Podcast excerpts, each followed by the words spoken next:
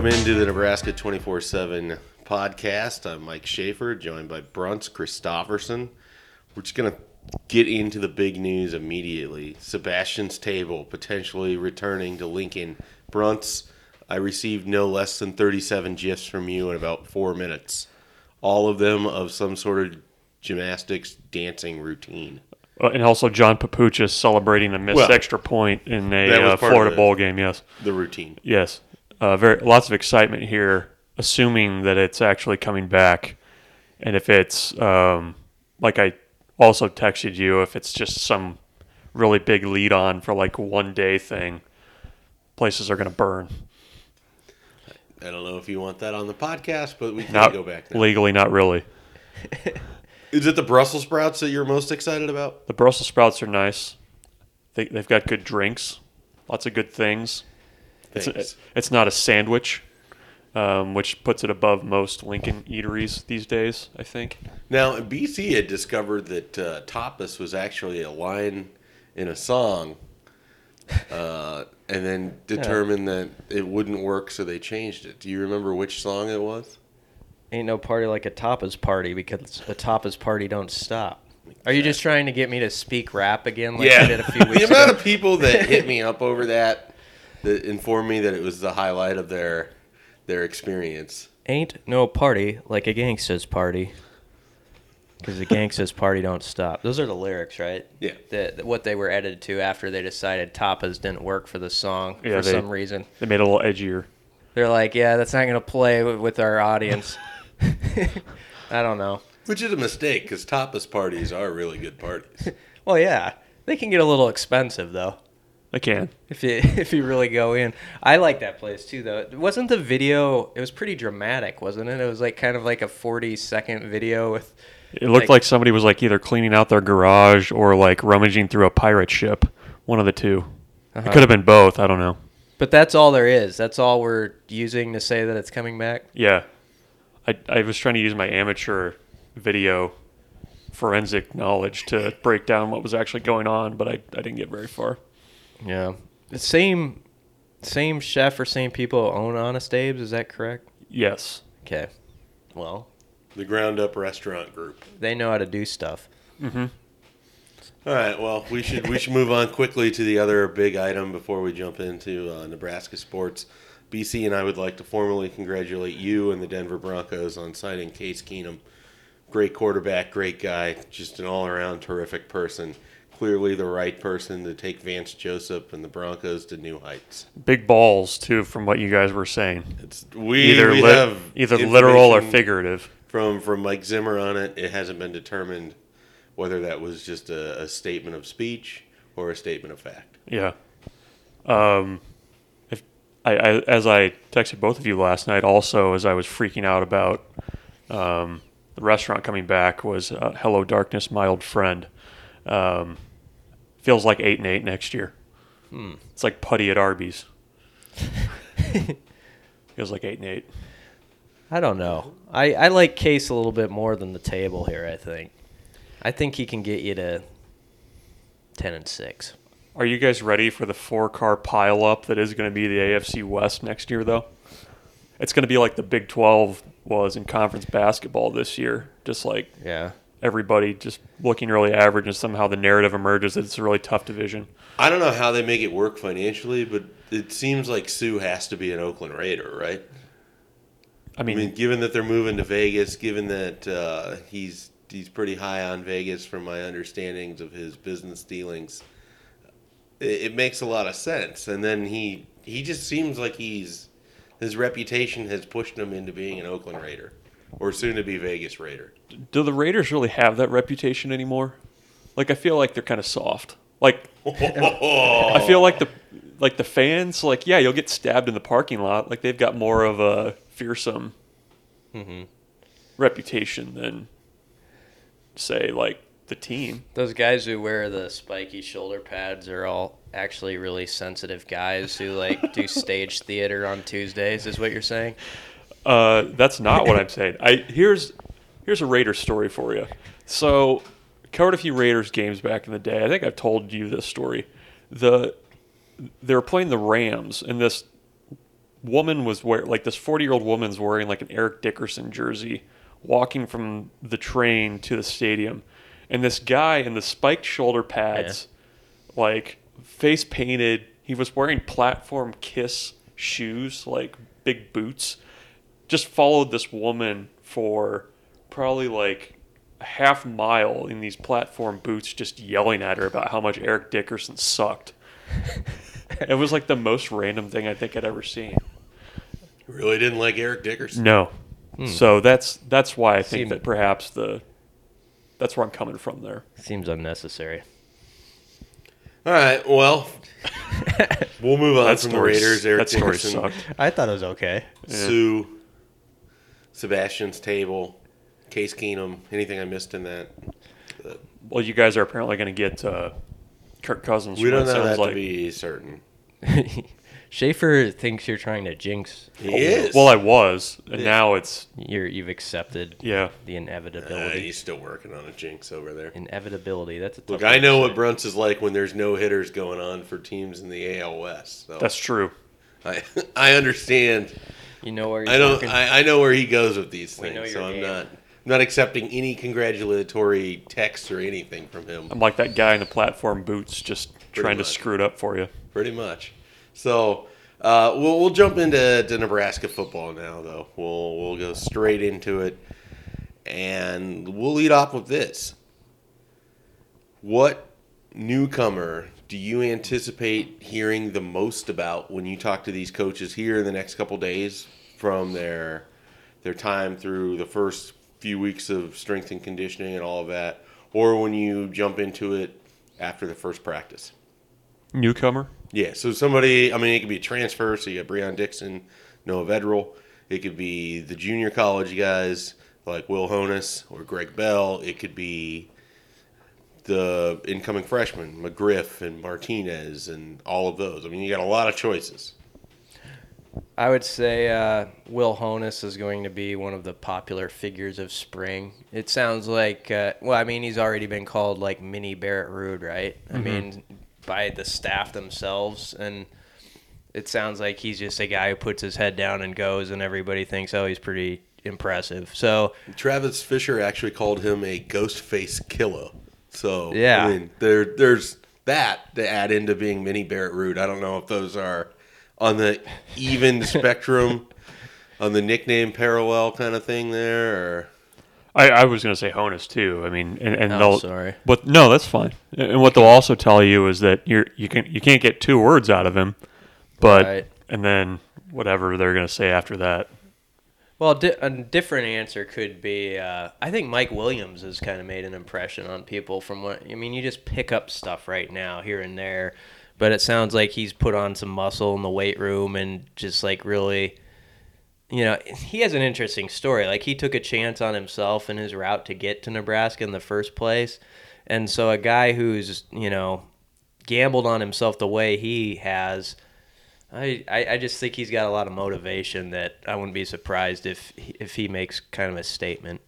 Yeah, and, and I actually was going back and listening to some old audio the other day, and I'd forgotten that Troy Walters compared where he was at as a, a freshman or sophomore to where Mike Williams is right now, and thinks that Mike Williams is far better physically.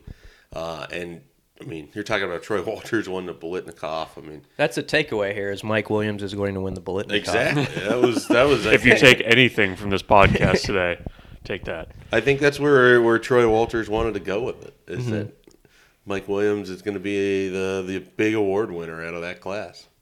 Future Biletnikoff award winner. Nah, that's too bad. That's too long for a headline because that would work well. Mm-hmm. Yeah. How about you? In the internet, you can drop down to the second deck. Oh, okay. Yeah. So yeah, who do you got? Yeah, who you got? Uh, no, I wrote about this on Monday. I mean, uh, Greg Bell is going to be someone that I think a lot of people will be curious about uh, that running game in particular, where he fits in terms of is he immediately going to kind of come in and, and take over? Is he going to be working alongside Jalen Bradley? I mean, people are going to want to know what those touches and, and what those reps look like. And I don't know if we're going to have a real great answer even once you get through the spring game because they're just what we saw at UCF and what we saw from Frost at UCF is it's going to be hard to determine if somebody's going to get the lion's share of the the carries. But Greg Bell is going to be really interesting. And then the guy that you know people might scoff at this, but I'll be really curious. You got a freshman kicker in Barrett Pickering. I mean, is he going to immediately be able to prove to this staff that he was worth taking as a as a scholarship guy? That's a lot of pressure, uh, and and I'll be curious, you know, if he is able to impress people early on because I I think with with Cole Frahm there for there- Burke. there's no given that Pickering's going to be the guy. Yep. Cole Frahm, uh, by the way, uh, wore number 90 at Burke uh, because of Alex Henery. Really? Fun fact. Yeah, that's why he kind of got into kicking. Didn't he have like a pretty impressive trick shot video too? Am I remembering that Correctly? I remember that when he uh, walked on that that was making the rounds. That's a. I, I'm, there's a part of me that like, yeah, that's great. You can kick a 60 yarder, but let's see you hit a trash can from 45 yards. Like that's more of a That- that show of skill to Knocks me. you over a little bit more. Yeah, yeah. That gets me going on kicker videos. Lewis doesn't care if it goes through the uprights. He Yeah. just wants to see a trash can get Yeah. hit. So you'd like it if they put like maybe something behind the goal post. That's what they should do. Yeah.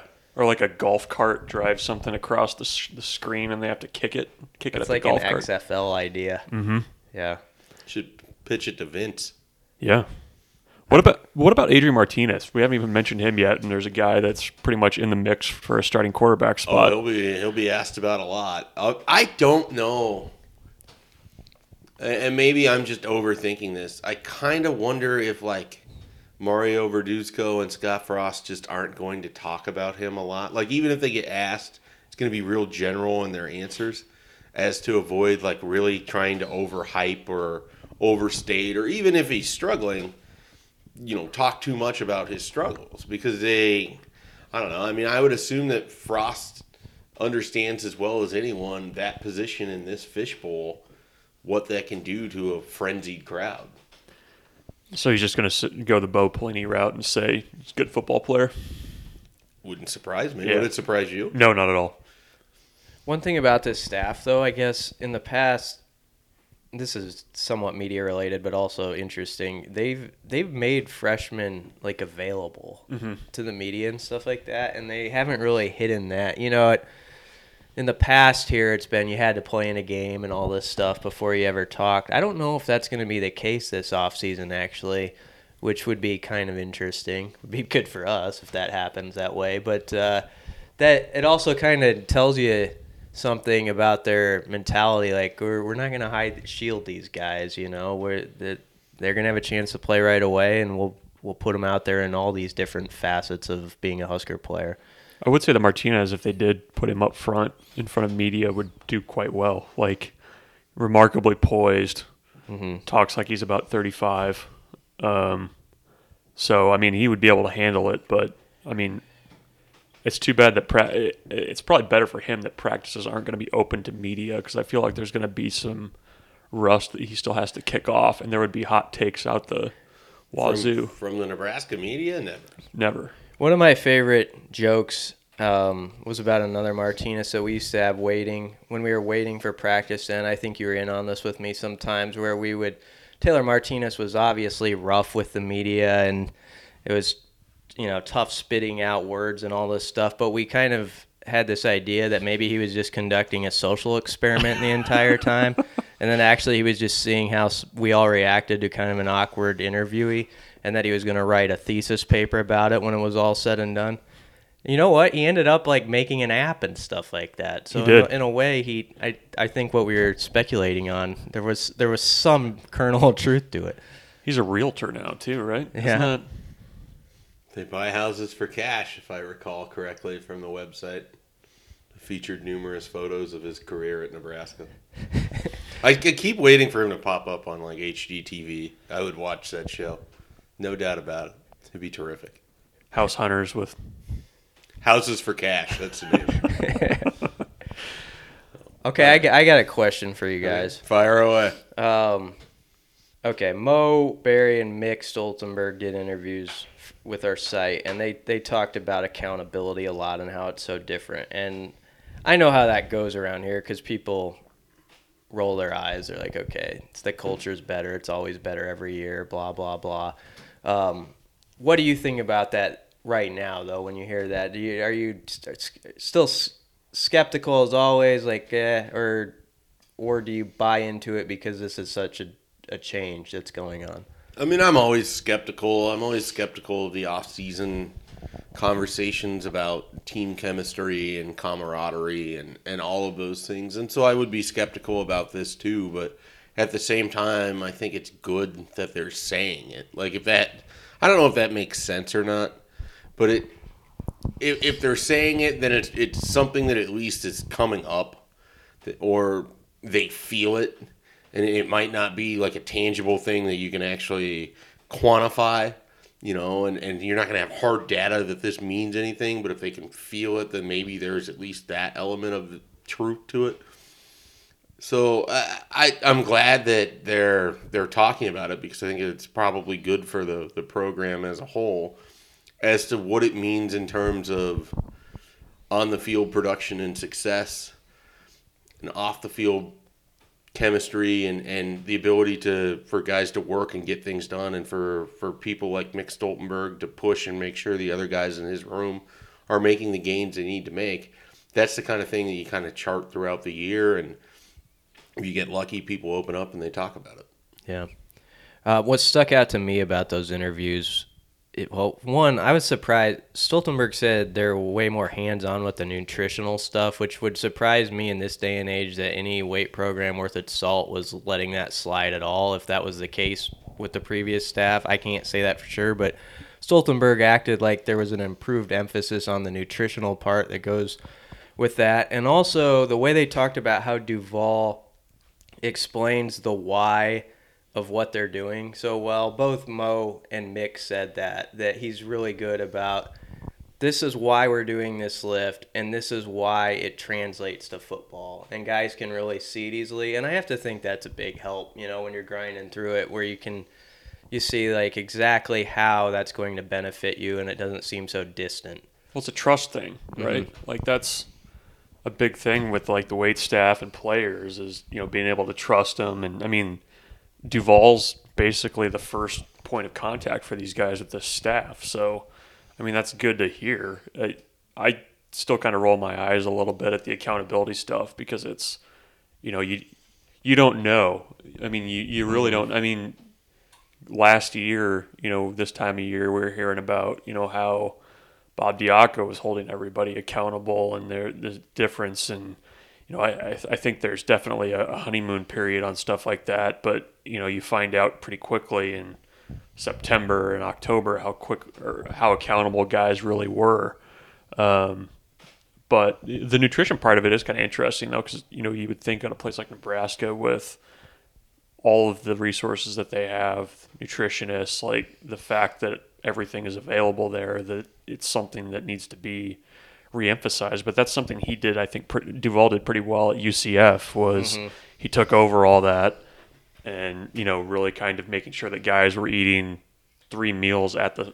facility plus you know the sleep thing too. It's more about making it happen. Like it, it's maybe I guess what they I got out of what they were saying is that stuff has been there for the guys to take advantage of, but there was there was where the lack of accountability was. Like even with stuff with like nutrition and stuff, like you, people would still do their own thing, and there was really no consequence for it.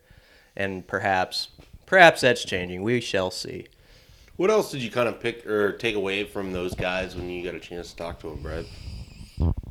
Um, I do believe that there are a few guys who really believe that for the team to be successful, there are players in the locker room who have to be willing to sometimes just call guys out.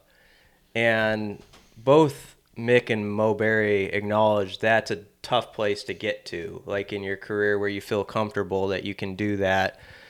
But I thought it was interesting. I think Mo Barry said it's not just about leading, it's about guys being willing to follow. And I think that's one of the biggest parts of if they're going to change the culture there is you've got to build it where you get this group of guys who maybe you aren't the vocal one in the bunch or in the weight room, But if someone tells you you're not doing it right, if somebody like Mick Stoltenberg comes to you and says you can do this better, you don't take it personally. You don't go cry about it. You don't make it a thing or a rift. You accept that this guy wants the best for me. I do have to push myself better, um, and you got to be able to follow. And and I, I think there's probably been a disconnect there um, in the last few years of guys being able to do that or feel they could do that without it causing some beef and they need to somehow find a way that that's not a problem. Did you did you sense excitement from those guys when you, you talked to them? I know that seems like a well duh question, but you're talking about a couple veteran guys. Spring football isn't exactly fun for a lot of people, and they generally the older you get, the less you look forward to it. No, I, th- I think they are, and I I almost should have put the audio up with Mo Barry. Sometimes I think like that at, at some point when you hear it's just how somebody says it, you know, like it and it reads a certain way. But Mohamed Berry, um, when you actually hear the words coming out of his mouth, he really believes in like the talent they have, and he I think thinks things are with Scott Frost are going to be a lot better. I mean, it, just the way he talks about this this staff and the way they operate, and you know, Zach Duval called all those guys in, um, and one by one, and asked them what was wrong here. I mean, they they they did stuff like that where they got their chance to speak about what what they saw as some problems and what hasn't worked, and um, that sort of stuff is that interesting behind the scenes stuff i guess is what sticks out to me but i do think both those guys are, are pretty pumped and especially a guy like mick who's a nebraska kid and a senior he said i'm so glad i have a redemption season as he put it you know it it would have stunk if that was it and you went four and eight and you never could play again here Yeah, it's. I mean, did did they get into what they said was wrong? what they well i mean mick said um, accountability he, he said that every things were just allowed to slide, and it was in all areas basically is what he came away with. So, um, and I think you could see some of the examples of that. I mean, even with what happened to Nate Gerry a couple years back, that's one of your captains, and he doesn't get academically eligible for the bowl game. You know, we could at the time you could be like, well, it's just the Music City Bowl, whatever. You know, but that's one of your captains, and he's can't play because he didn't do what he had to do I mean that, and then you had one of your captains one year, you know, basically flipping fans off or whatever on what, literally or on the internet. I mean, there, has been some examples where you're just some, as you think back, you're like, yeah, this it was a little loose, you know, where stuff. You know, maybe Alex Lewis shouldn't have been a captain after that, you mm-hmm. know, but yet he was for the rest of the season. Stuff like that. It all kind of adds up. All right. Well, any other thoughts we have football wise?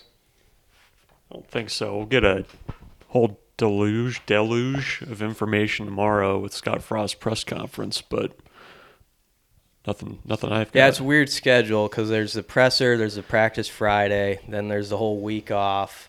But uh, we'll have a lot of stuff from tomorrow to filter out throughout the week to get us back to the when they take the field again. Yes. Well, do you want to talk about the good news from the weekend or the bad news from the weekend? There was good news.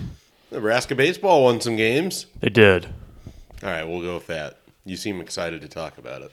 Well, they well that doubleheader I think was one of the best Saturdays of your life, if I understood the text correctly. Yes, 13, 13 runs in, in one inning, twenty two in a game. The first day of or first game of a doubleheader. Those are never good things.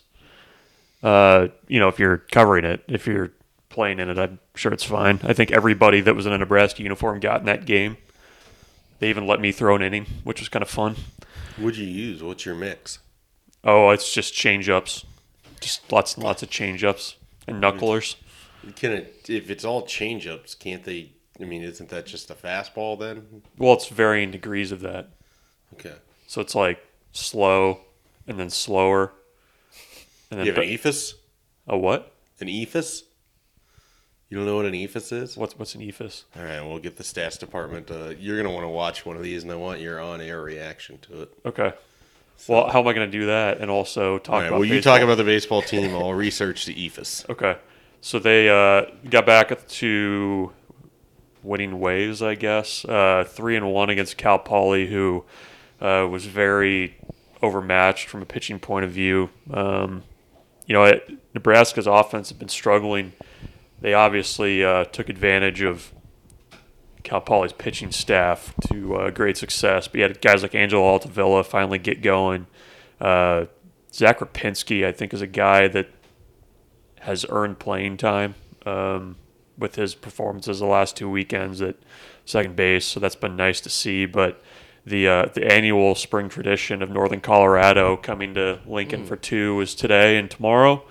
Uh, and then Northwestern State, the former employer of Dave Van Horn, comes in for the weekend. So, um, you know, that it feels like this team is going to be white knuckling through the entire season with their pitching staff. But I mean, when you jump on teams like if, if they're able to jump on teams like they did with Cal Poly, that's uh, will make things a little bit easier. Yeah, they had a.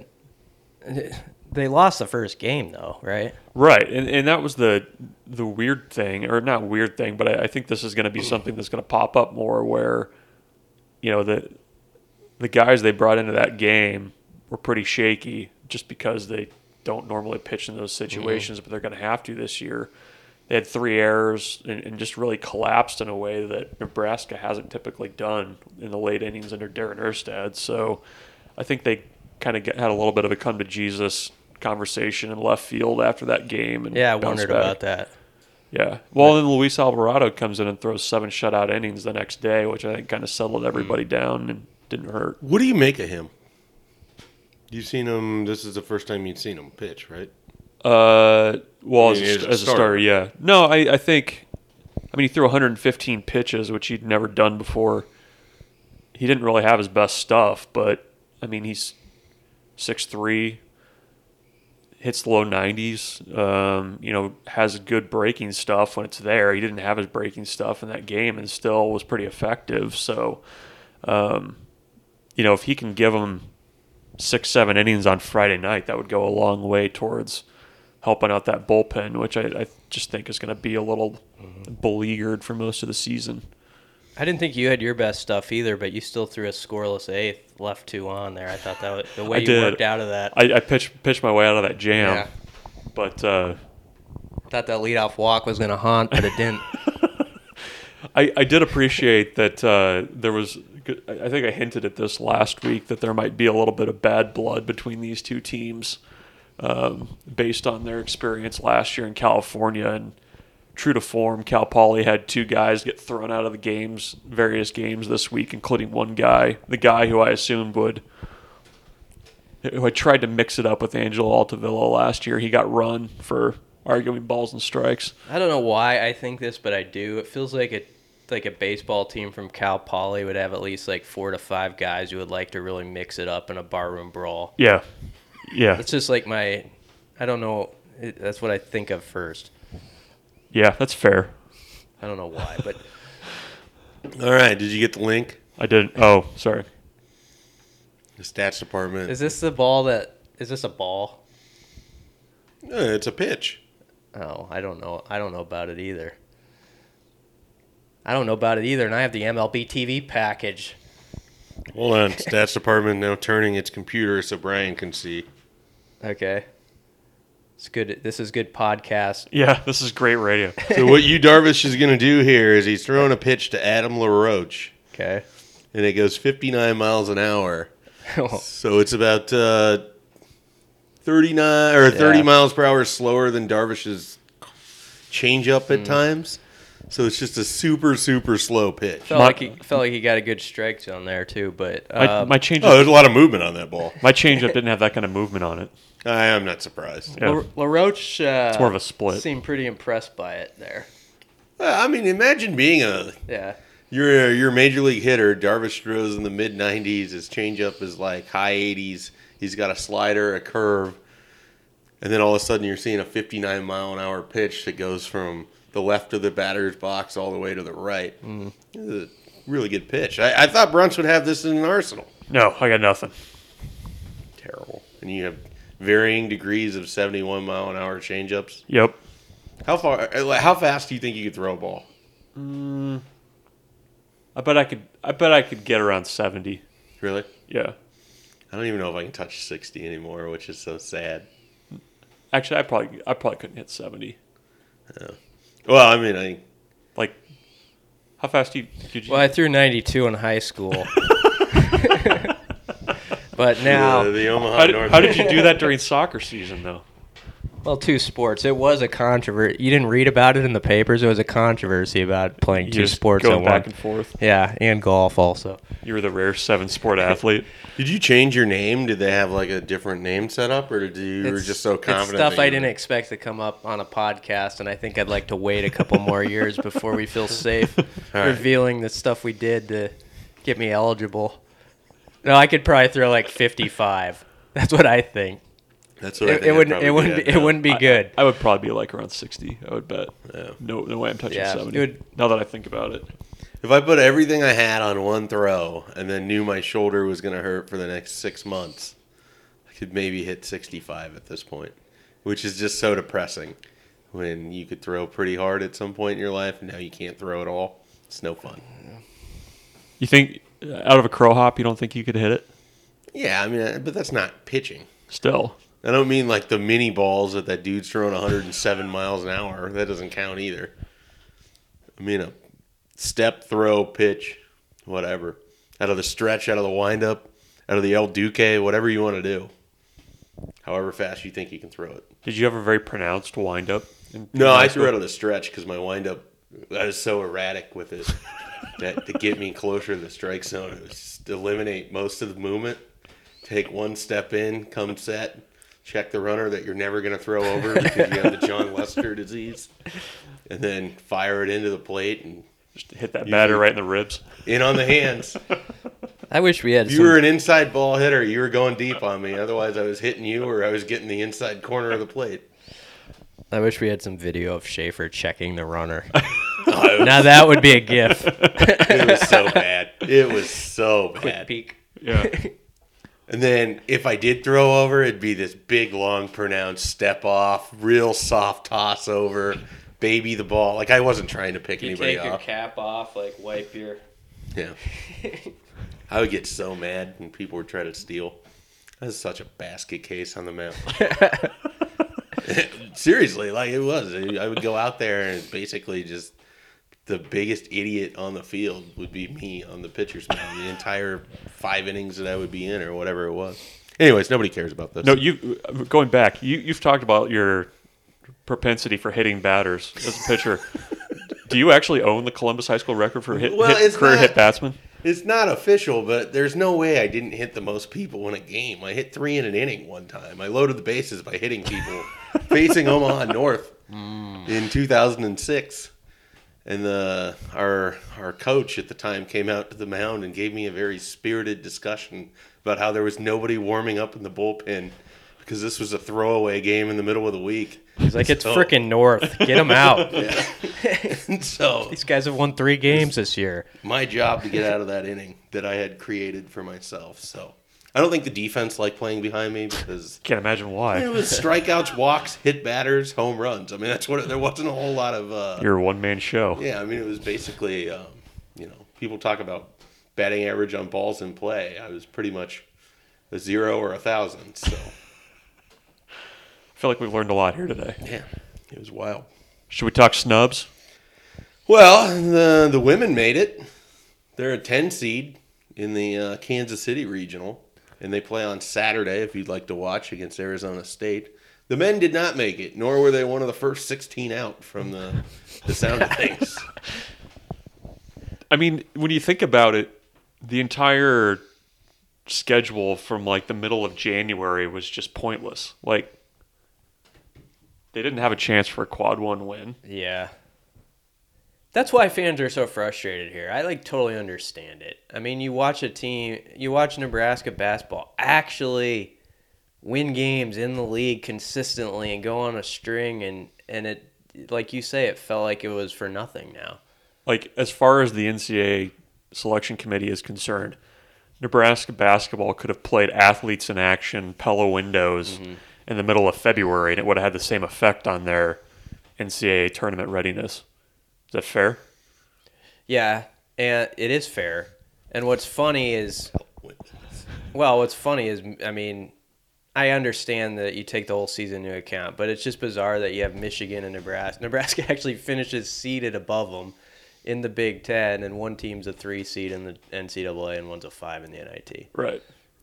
Yeah, it kind of felt for Tim Miles a little bit, like in that press conference, because you know what? What do you do? I mean, I, I, I don't know that he really thought that they were definitely in, as he was saying. Like, I think you have to politic a little bit and you know keep your guys interested when you haven't played a game in nine days. But um, I don't know. I mean, when you have the, the, third best season record wise in program history, and you're on the road in the NIT, I mean, wh- what more can you do? And it, and it, I feel bad too because of the, the scheduling part of it, which we've talked about. Like your your hands are tied to a point because you're locked into 18 conference games. Next year it goes to 20. You've got the ESPN tournament in Kansas City where you're you're locked in for four games. You've got the ACC, uh, Big Ten showdown, whatever. Um, you got Creighton, The Big East thing too. the Gavitt games. Here's the thing, and I, I want to jump in on this. They didn't get any help from those either. You got Boston College and you got St. John's. Right. And and frankly, they haven't gotten much help whenever those games have come around. And I understand you're trying to pair things off, but when the conference gives you no big games at home because of the way the season plays out, and then you get no games, I mean, Nebraska was handed a schedule where they didn't have a ton of you know they couldn't make a lot of movement. People talk about Marist all they want. That was a product of being invited to a tournament they had no business being in in the first place. I mean, I'm talking Marist. Yeah. Uh, so it, it really felt like all these people are talking about Nebraska's schedule not being good enough. Then you turn around and you look at Florida State didn't play anybody in their entire non-conference. They got fat off of the fact that the ACC was pretty average below Duke and Clemson and, and North Carolina. So it's I, just I don't know what Nebraska is supposed to do, and then I have a tinfoil hat theory where it's if Nebraska and Penn State are in the middle of your conference standings wise, from the outside perception, it means your conference had a bad year instead of those are quality teams. Right. Well, in, in Nebraska, in, Nebraska probably thought that Iowa was going to be better than they ended up being, which you know that was one potential good win that wasn't there. Wisconsin being terrible this year didn't help Minnesota, either. Northwestern regressing from being um, tournament teams that Right. each won a game. I think. Yeah, like you would hope that at least a couple of those teams would at least be in the middle of the pack enough to help you RPI wise, kind of like the Big 12 got. But I mean, if, if you're Nebraska, you, you basically had four games that you could control in December. Um, you know, Delaware State goes, goes 0 and 31. North Dakota takes a huge step back from being a tournament team. Eastern Illinois loses three or four guys off their roster to injury, and they're terrible.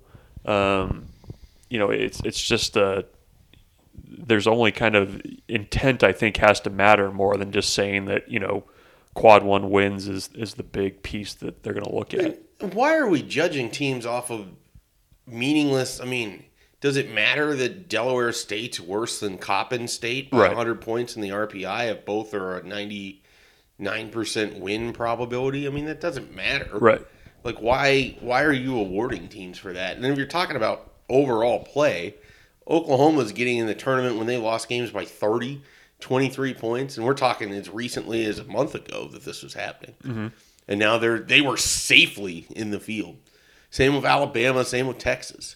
Just teams that were terrible for large stretches of the year were safely in the field and I don't even think Nebraska is the biggest snub. No. I mean, I think USC, Middle Tennessee State, they have some real arguments to be made for the likes of those teams versus Alabama, Oklahoma, Texas. I think Syracuse didn't really belong. Well, Syracuse does its annual back into the tournament somehow. Jim Boeheim twists arms and threatens to reveal where bodies are buried. Yeah. Yeah. So just, I mean, it was just uh just kind of an all around bad Sunday. and then you find out you're going to Starkville, Mississippi. Yeah. And, and it's, I mean, I do you guys think Nebraska's team is going to be up for this game? Like, I I have serious mm-hmm. doubts about how dialed in they're going to be for it. I mean, you're you're facing a team that you already beat in an exhibition game.